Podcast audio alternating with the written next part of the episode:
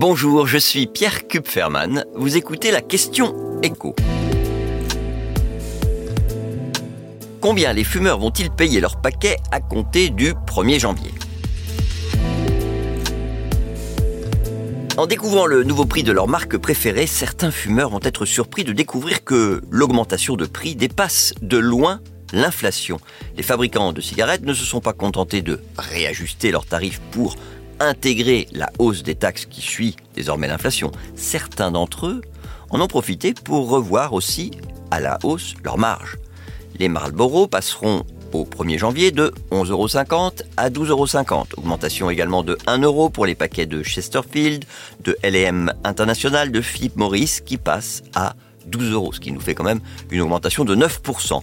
Seules les cigarettes les moins chères affichent une augmentation inférieure à 4%. On peut espérer que cette nouvelle hausse des prix pousse certains d'entre eux à réduire leur consommation, voire à tenter d'arrêter de fumer, sachant que les taxes ne compensent pas le montant des dépenses de santé générées par le tabagisme. Mais soyons réalistes. Avec cette nouvelle hausse, les buralistes français vont surtout voir leurs ventes baisser au profit des achats à la sauvette de cigarettes de contrebande, des achats dans les boutiques de duty free et des achats dans les pays d'Europe où les cigarettes coûtent moins cher. Est-ce que vous savez qu'au sein de l'Union européenne, dans un pays sur trois, le prix moyen du paquet est inférieur à 5 euros?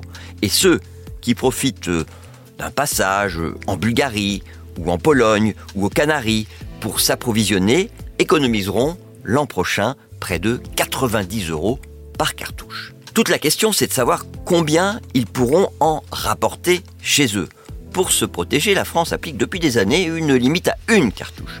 Mais ce quota n'est pas conforme au droit européen. Et une récente décision de justice oblige la France à s'aligner sur les règles communautaires prévoyant une limite de 4 cartouches. Et 4 cartouches, ben, ça permet de rentabiliser le voyage dans tous ces pays où le paquet coûte moins de 5 euros. Que peut faire le gouvernement pour s'opposer à ces achats légaux de tabac hors de France. Bah, vous avez un député de la majorité, Frédéric Valtou, qui milite pour euh, la mise en place de quotas qui s'imposerait cette fois aux fabricants. Son idée, c'est d'imposer une quantité limitée de livraison par pays, quantité calculée en fonction de la consommation nationale de cigarettes. Les livraisons au Luxembourg devraient, par exemple, être divisées par 5. Sauf que pour y arriver, il faudrait un consensus européen sur le sujet, ce qui paraît assez utopique, parce que les cigarettes vendues aux étrangers, bah, elles rapportent aux fabricants bien sûr, mais aussi aux États. Et ces derniers encaissent souvent plus de taxes payées par les acheteurs étrangers que par leurs propres citoyens.